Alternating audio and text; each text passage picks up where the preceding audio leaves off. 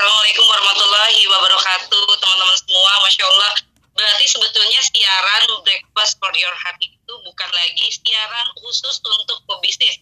Karena sekarang saya akan banyak sekali membicarakan juga tentang dunia penulisan. Sebuah dunia yang saya sangat cintai sejak kecil. Jadi teman-teman, sebelum kita melanjutkan ke eh, apa namanya itu I R T pebisnis, saya mau sharing dulu bagaimana kemudian eh, dunia penulisan itu menjadi salah satu eh, bidang bisnis yang saya geluti sekarang. Jadi teman-teman, Masya Allah, saya itu dilahirkan dari keluarga yang bisa dibilang jauh dari sejahtera, ya. Dari kecil itu jauh banget dari yang namanya sejahtera.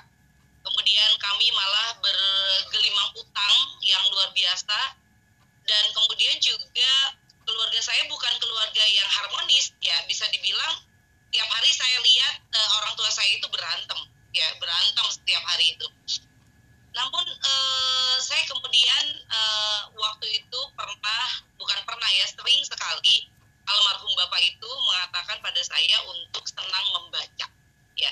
Jadi eh, apa namanya tuh hobi membaca itu kata bapak bagus banget untuk di masa yang akan datang, karena ternyata bapak pun suka baca dan bapak itu punya koleksi buku yang sangat banyak dan kemudian kamu boleh baca apa saja.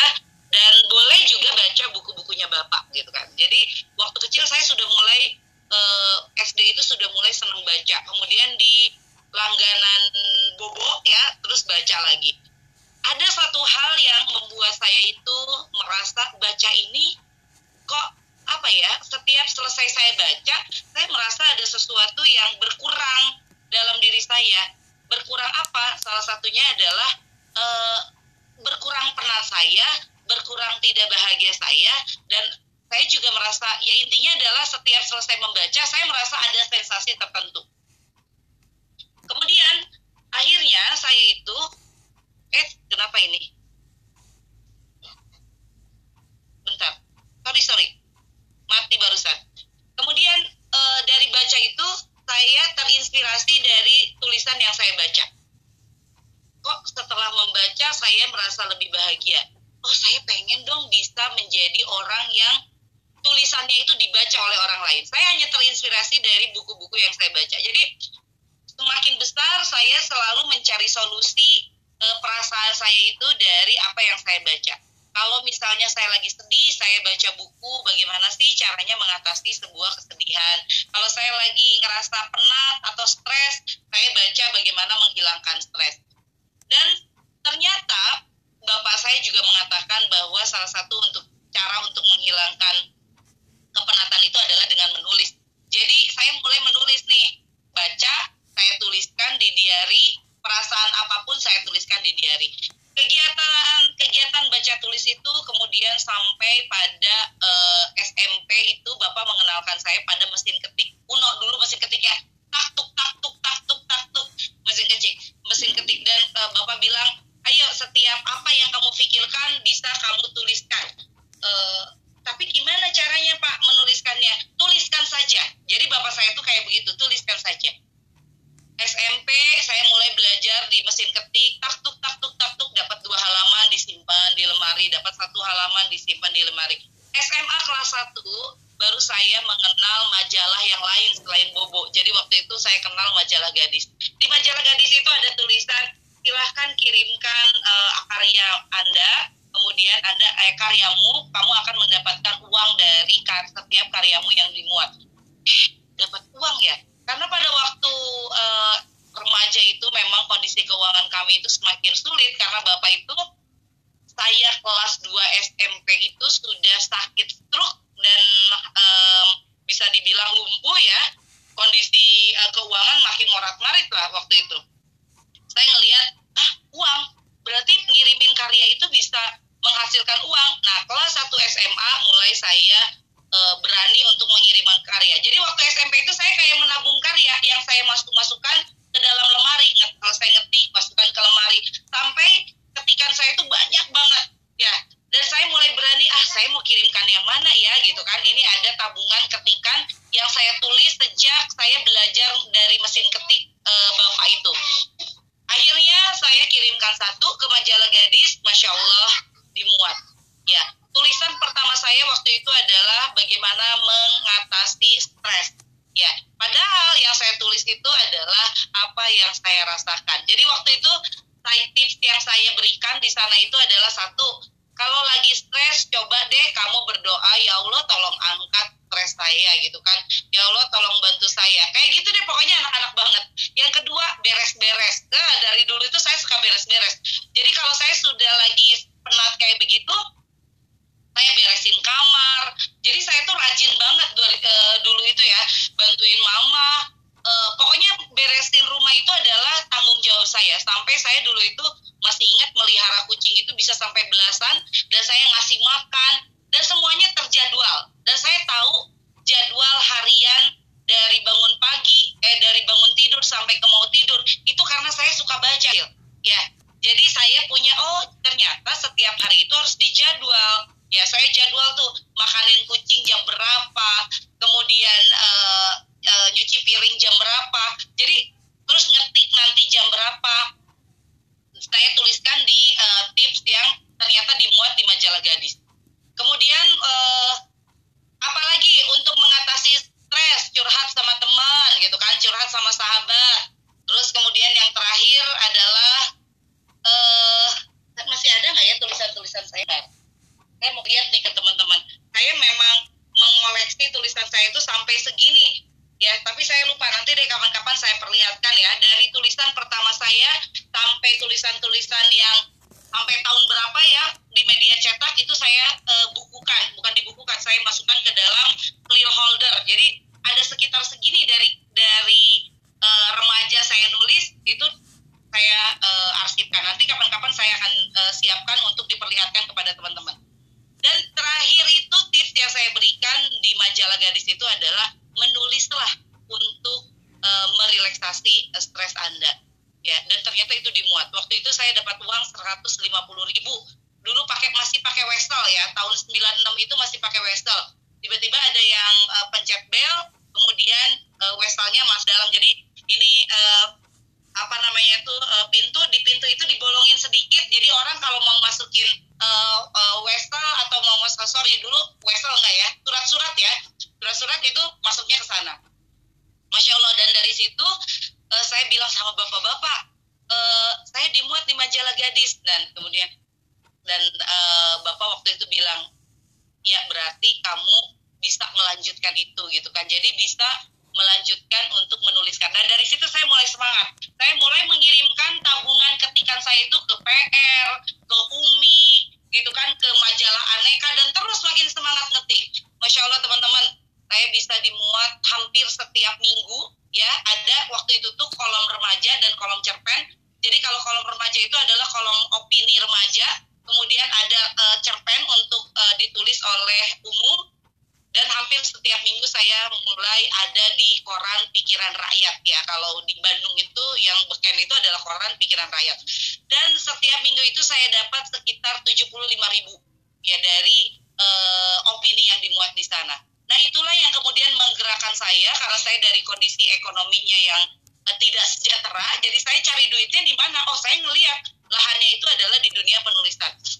Sampai akhirnya keluar S M A, bapak meninggal, dan kemudian saya menjadikan eh, menulis itu ya salah satu sumber penghasilan saya. Kemudian bekerja sebagai jurnalis dengan bayaran tiga ratus ribu dalam satu bulan, tapi saya tetap menulis di berbagai media.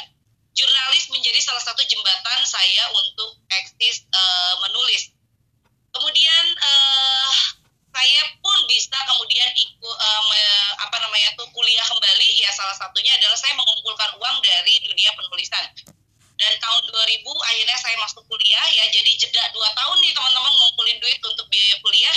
Akhirnya saya masuk uh, kuliah dan sambil bekerja profesional. Waktu itu saya di perusahaan telekomunikasi sebagai customer service. Jadi kenapa saya juga suka banget dengan uh, profesi sebagai customer service, karena awal mula uh, karir saya di di perusahaan multinasional adalah sebagai customer service. Sampai akhirnya saya mengenal dunia sales itu seperti apa, dan sampai saya uh, bekerja pun di sana, dunia penulisan itu sangat membantu karir saya. Jadi di, di waktu di perusahaan telekomunikasi, akhirnya saya menjadi pimpinan redaksi di sana, membuat internal magazine, kemudian juga saya membuat yang namanya itu uh, press release gitu ya, uh, apa namanya itu press release. Kemudian akhirnya saya menjadi tim marketing, tim promosi. Akhirnya saya benar-benar tahun dua ribu tujuh saya memutuskan untuk uh, saya menjadi seorang penulis saja deh gitu kan. Jadi sebelum tahun dua ribu tujuh,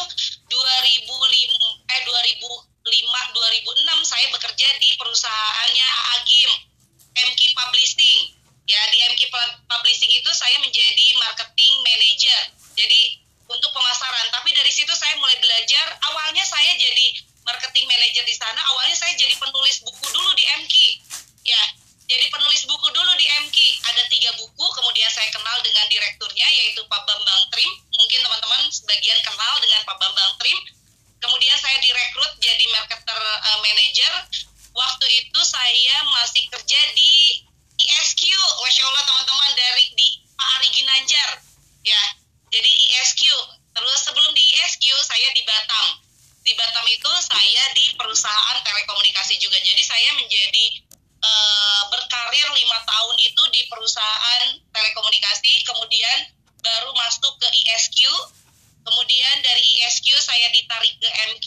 Dari M Q itu e, saya kemudian menikah karena kenal e, suami saya juga di I M e, di M Q ya.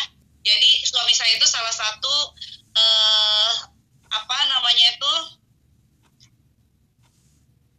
santri ya, santri di sana gitu kan, masya Allah ya, alhamdulillah setelah sekian lama saya itu kalau eh, di perusahaan telekomunikasi itu saya pergi kemana-mana karena saya itu adalah marketing eh, komunikasi. Jadi dulu itu kita lagi boom flexi ya, jadi boom flexi, kemudian kalau flexi Flexi dibuka di Jogja, saya pasti harus sudah di Jogja.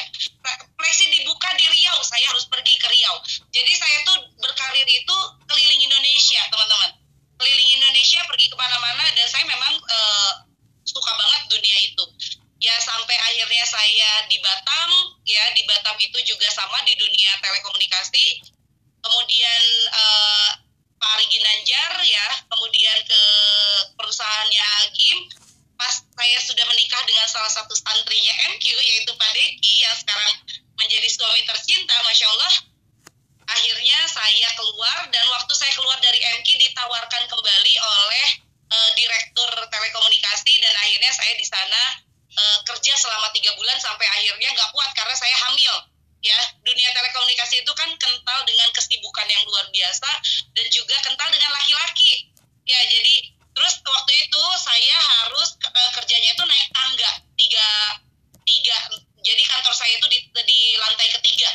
Jadi saya hamil dan akhirnya saya resign. Nah, tapi sebelum saya resign sebenarnya saya sudah uh, suka dengan dunia penulisan. Jadi waktu itu saya minta izin sama bos saya di dunia telekomunikasi, namanya Pak Ridwan. Masya Allah, uh, Pak Ridwan, terima kasih. Saya bilang, Pak Ridwan, boleh nggak saya sambil kerja di sini, saya juga tetap membangun karir saya di dunia penulisan. Lalu Pak Ridwan itu mengatakan, silahkan In, lakukan saja. Jadi waktu itu saya sudah mulai kerja di beberapa penerbit sebagai penulis lepas. Jadi kalau misalnya penerbit buku butuh eh, apa namanya tuh butuh eh, naskah, dia langsung kontak ke saya. Sampai akhirnya saya resign dan memutuskan bahwa ya sudah deh, saya mah memang akan fokus di dunia penulisan. Di Pak Ridwan pun di waktu itu di uh, kuadran, perusahaan kuadran telekomunikasi, karena saya waktu itu adalah di top manajemen, jadi saya pun tetap harus banyak keluar gitu kan, sehingga aduh nggak mungkin saya banyak keluar juga. Keluar dari sana, akhirnya mendirikanlah saya tahun dua ribu tujuh adalah Inscript. Nah, itulah perjalanan saya di dunia penulisan. Sampai sekarang, Masya Allah, saya menjadikan bahwa menulis itu adalah uh, tulang punggung dari profesi saya gitu kan. Jadi dua ribu tujuh saya mendirikan uh, Inscript sebagai agensi naskah. Nah, kemudian uh, Tia, Tia yang kemarin saya wawancara adalah salah satu penulis saya. Jadi pen, agensi naskah, dan kami punya penulis itu bukan hanya di Indonesia, di beberapa negara juga kami miliki, di Hong Kong, Belanda. Karena memang saya sudah menggunakan jejaring sosial media. Jadi agensi naskah itu kayak agensi artis. tapi yang kami manajemeni adalah agen uh, penulis.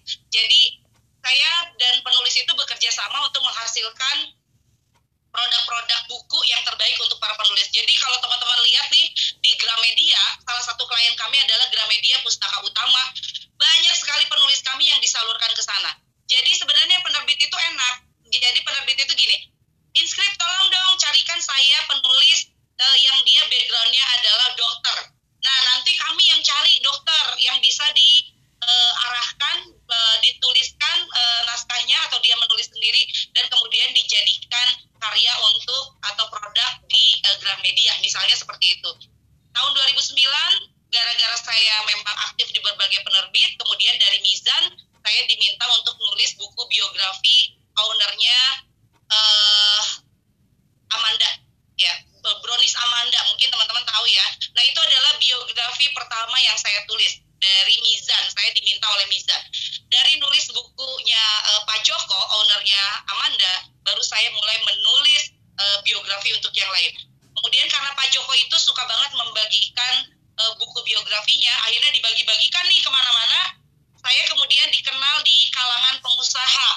Saya dapat uh, apa namanya tuh uh, dapat bukunya Brownies Amanda nih, katanya Teh Indari yang nulisnya ya, bisa nggak menuliskan kisah saya? Saya akhirnya dapat project dari Universitas Pajajaran ya, Fakultas Kedokteran, untuk menuliskan guru-guru besar di sana. Masya Allah. Berlanjut lagi, akhirnya saya menjadi penulis buku biografi. Dan tahun dua ribu sepuluh mulai masuk ke uh, B U M N, jadi saya mengerjakan kayak proyek untuk Bank Mandiri, kemudian Bank uh, Indonesia, kemudian ada juga P K B L Bio Farma. Kita menghandle, karena apa? Karena portofolio, teman-teman. Ya, jadi karena portofolionya bagus, akhirnya saya bisa menghandle B U M N. Dan Masya Allah, repeat ordernya juga luar biasa, tapi juga capeknya luar biasa. Bekerja sama dengan B U M N itu luar biasa ya, karena satu proyek itu dihandle sama tim mereka yang jumlahnya sangat banyak. Sampai akhirnya tahun uh, dua ribu dua belas kami juga menghandle pembuatan artikel, teman-teman. Karena lagi seru-serunya uh, S E O ya waktu itu, kami membuka jasa pembuatan artikel. Uh, dalam satu bulan Inscript ini bisa menghandle pembuatan artikel sampai empat ribu artikel. Makanya uh, penulis-penulis kami itu memang cukup sejahtera bersama kami ya, karena mereka menulisnya itu jumlahnya banyak dan saya latih bagaimana caranya menulis cepat. Kemudian tahun dua ribu tiga belas saya mulai uh, melatih Umi Umi Alea ya untuk gabung menjadi penulisnya Inscript. Dan saya jadikan penanggung jawab untuk penulisan artikel. Jadi waktu itu kami punya proyek-proyek artikel, misalnya dari Bank Mandiri, misalnya saya minta Umi menjadi penanggung jawabnya. Dan terlatihlah Umi seperti itu, nulis artikel, kemudian saya minta Umi eh, eh, apa namanya itu jualan e-book juga gitu kan. Dan dari sana teman-teman penulis yang awalnya hanya berpikir bahwa menulis itu hanya menulis buku dan dapat royalti, mulai terbuka. Bahwa nulis itu ternyata banyak ya yang bisa dihandle. Sampai saya pernah masuk untuk penulisan skenario hmm, untuk film anak. Ya, jadi ada film anak, film pendek, itu kami menulis sekitar tiga puluh episode. Tapi karena jadwalnya juga cukup padat, akhirnya kami menyerah hanya tiga puluh episode saja bersama penulis-penulis kami. Dan teman-teman pernah juga sebelum saya uh, sesudah saya menikah, mungkin teman-teman kenal dengan uh, salah satu penulis yang luar biasa, Mbak Ariki Iniosan. Beliau itu adalah penulis skenario untuk sinetron-sinetron. Saya pun pernah ditawarin untuk jadi penulis skenario uh, sinetron, gitu kan. Cuman karena saya waktu itu sudah menikah dan penulis sinetron itu, Masya Allah, kejar target banget. Walaupun duitnya gede banget gitu kan, tapi waktu itu saya tidak dapat izin suami. Jadi dunia penulisan buat saya itu adalah dunia yang berlimpah gitu kan. Jasa yang bisa diberikan itu adalah berlimpah. Maka sampai hari ini pun bisnis, aktivitas saya tidak pernah lepas dari dunia penulisan. Ya, makanya teman-teman sering lihat launching buku baru lagi, kemudian uh, jualan buku lagi, saya nulis apa lagi. Masya Allah teman-teman, karena saya memang cinta banget sama dunia penulisan dan saya merasa bahwa menulis adalah uh, salah satu dunia yang sangat luas. Nah, apalagi orang yang dia itu menulis wajib untuk membaca. Saya selalu mengatakan kepada semua orang yang menulis, menulislah satu buku, tapi bacalah sepuluh buku. Jadi untuk menulis satu buku harus baca sepuluh buku. Ya, penulis-penulis saya harus punya wawasan seluas itu. Sehingga akhirnya buku-buku yang dituliskan pun menjadi tulisan yang sangat kaya.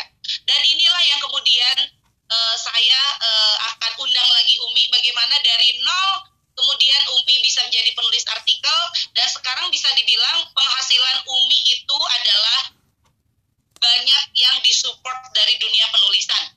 Jadi Umi itu bisa uh, menjadi uh, menyekolahkan, karena waktu kenal dengan saya baru beberapa bulan suaminya meninggal gitu kan, kemudian juga Umi bingung bagaimana uh, beliau memiliki anak-anak yang masih pada sekolah. Tapi dari dunia penulisan Umi bisa menyekolahkan anak, kemudian juga bisa uh, ya menjadi support terbesar secara finansial itu dari dunia penulisan. Dan ini yang ingin juga akan dibuka di Inscript Business World University, bahwa dari dunia penulisan Anda akan menghasilkan. Tapi ingat teman-teman, teman-teman adalah seorang pebisnis, bisnis yang teman-teman sekarang pun dijalankan akan sangat tersupport ketika teman-teman bisa menulis. Ya, teman-teman. Umi, silakan Umi. Waalaikumsalam. Kedengeran suara saya? Waalaikumsalam. Datang lagi Umi. Oh, iya. Umi, uh, selamat pagi. Pagi teh, selamat dan pagi. Selamat berbagi inspirasi Umi.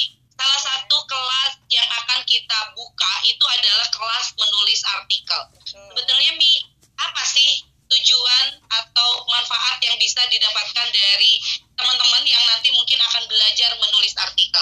Apakah akan menjadi sebuah mata pencaharian ataukah akan mensupport bisnisnya? Kira-kira apa tujuan dari atau manfaat dari kebisaan kita menulis artikel? Ya. Terima kasih Teh. Assalamualaikum, selamat pagi semua.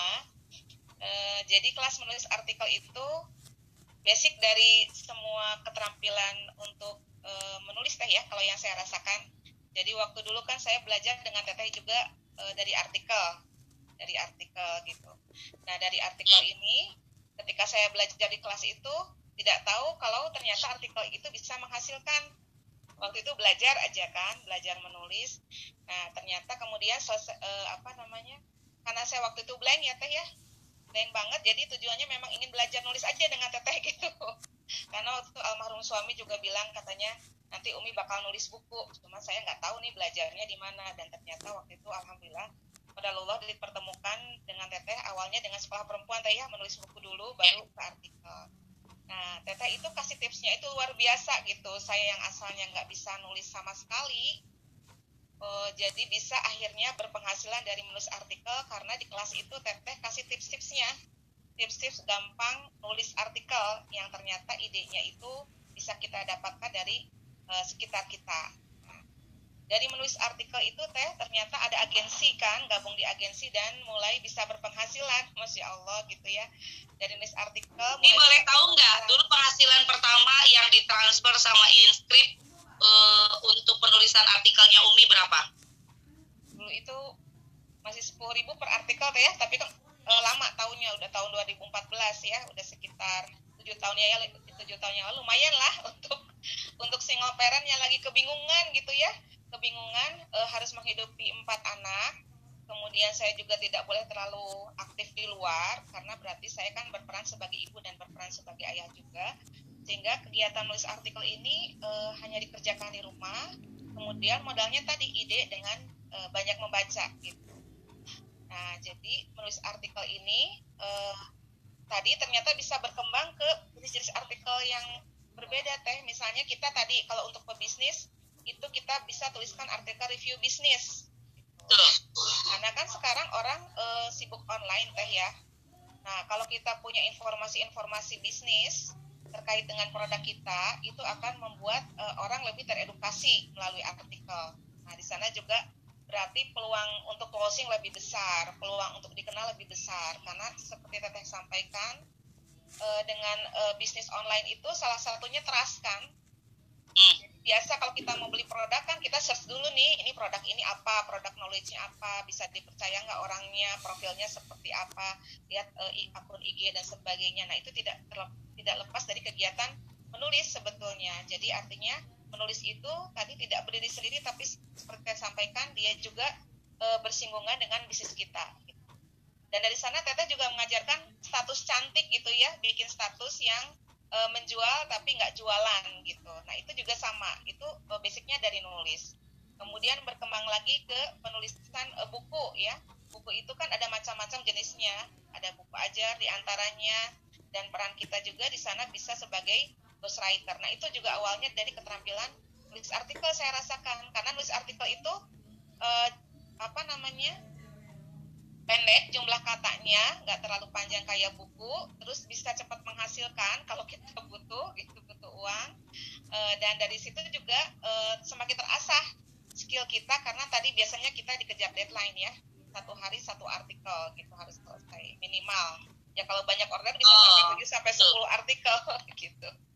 Umi, saya jadi ingat waktu tahun dua ribu dua belas eh, saya itu Uh, diundang oleh Metro T V uh, untuk sharing tentang uh, bisnis online, dan waktu itu di sana ada Dini Santi. Dini Santi itu adalah founder D B C N-nya uh, apa namanya itu Oriflame. Dan waktu itu Dini Santi uh, eh uh, kenalannya kita, terus dia tahu saya profesinya penulis. Kemudian Dini Santi akhirnya eh nanti kerjasama ya sama saya gitu kan.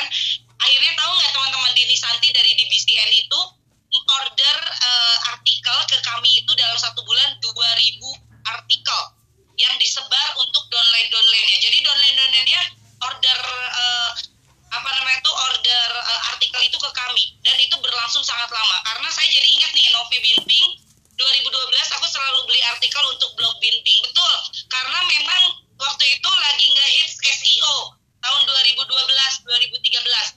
Jadi uh, Oriflame pun ya The, Mbak Dini di D B C N itu ordernya ke kami untuk artikel-artikelnya. Ya teman-teman di sini yang Oriflame pasti kenal lah sama Mbak Dini Santi.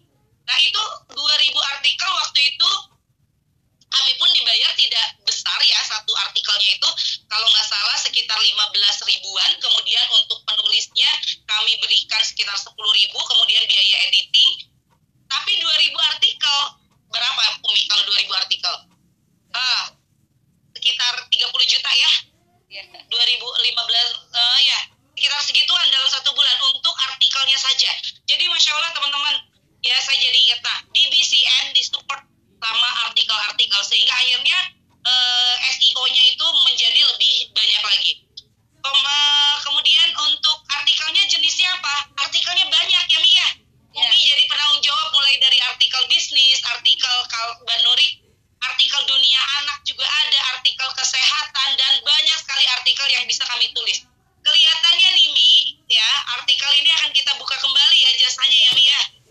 Ya Teh, apalagi sekarang orang kan online ya, jadi pengen tahu banget pasti dengan produk kita gitu. Kalau orang nggak teredik, bisa-bisa dia beralih di produk lain karena dia tidak cukup informasi. Sekarang kan cerdas ya orang memilih gitu. Kalau misalnya kira-kira apa namanya informasinya sedikit, oh berarti dia nggak serius, bisa dikatakan dia nggak serius untuk mengedukasi uh, pasarnya, edukasi marketnya. Yes, Umi, uh, mudah-mudahan nih dari Umi itu bisa menjadi salah satu. Umi itu berarti bergelut di dunia penulisan dari awal itu dari mulai dua ribu tiga belas ya Mia?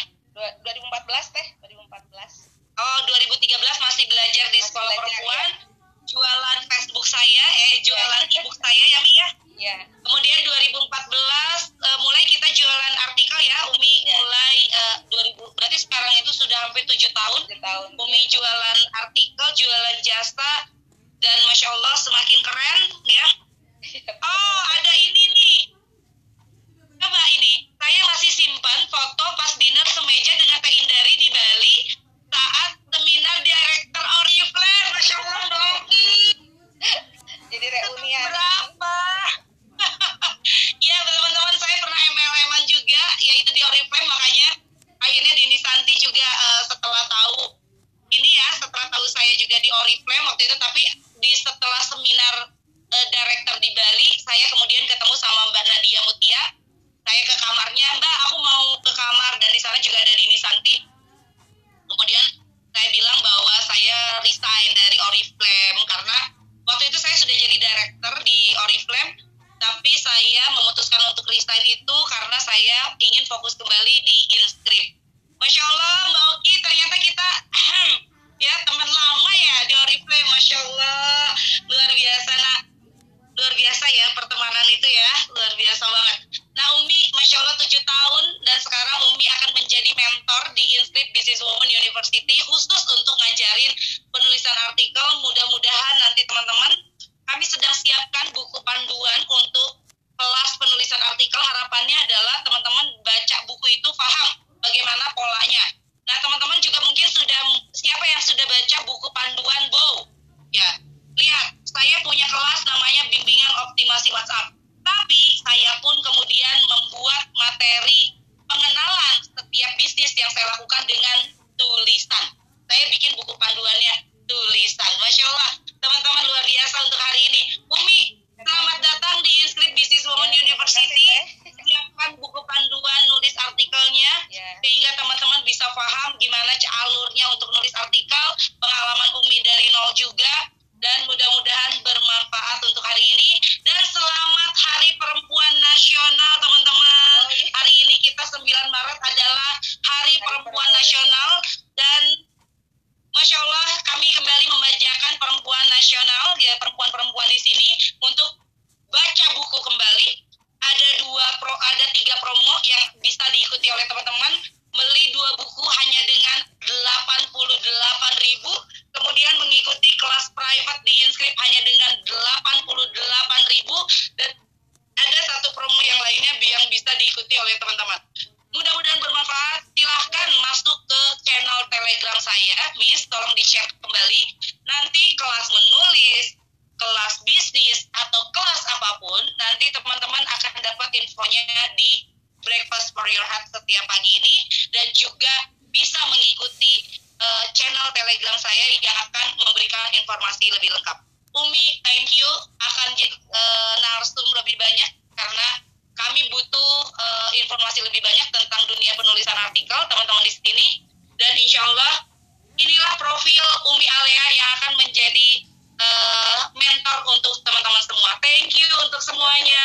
Assalamualaikum warahmatullahi wabarakatuh. Silakan di Inscript.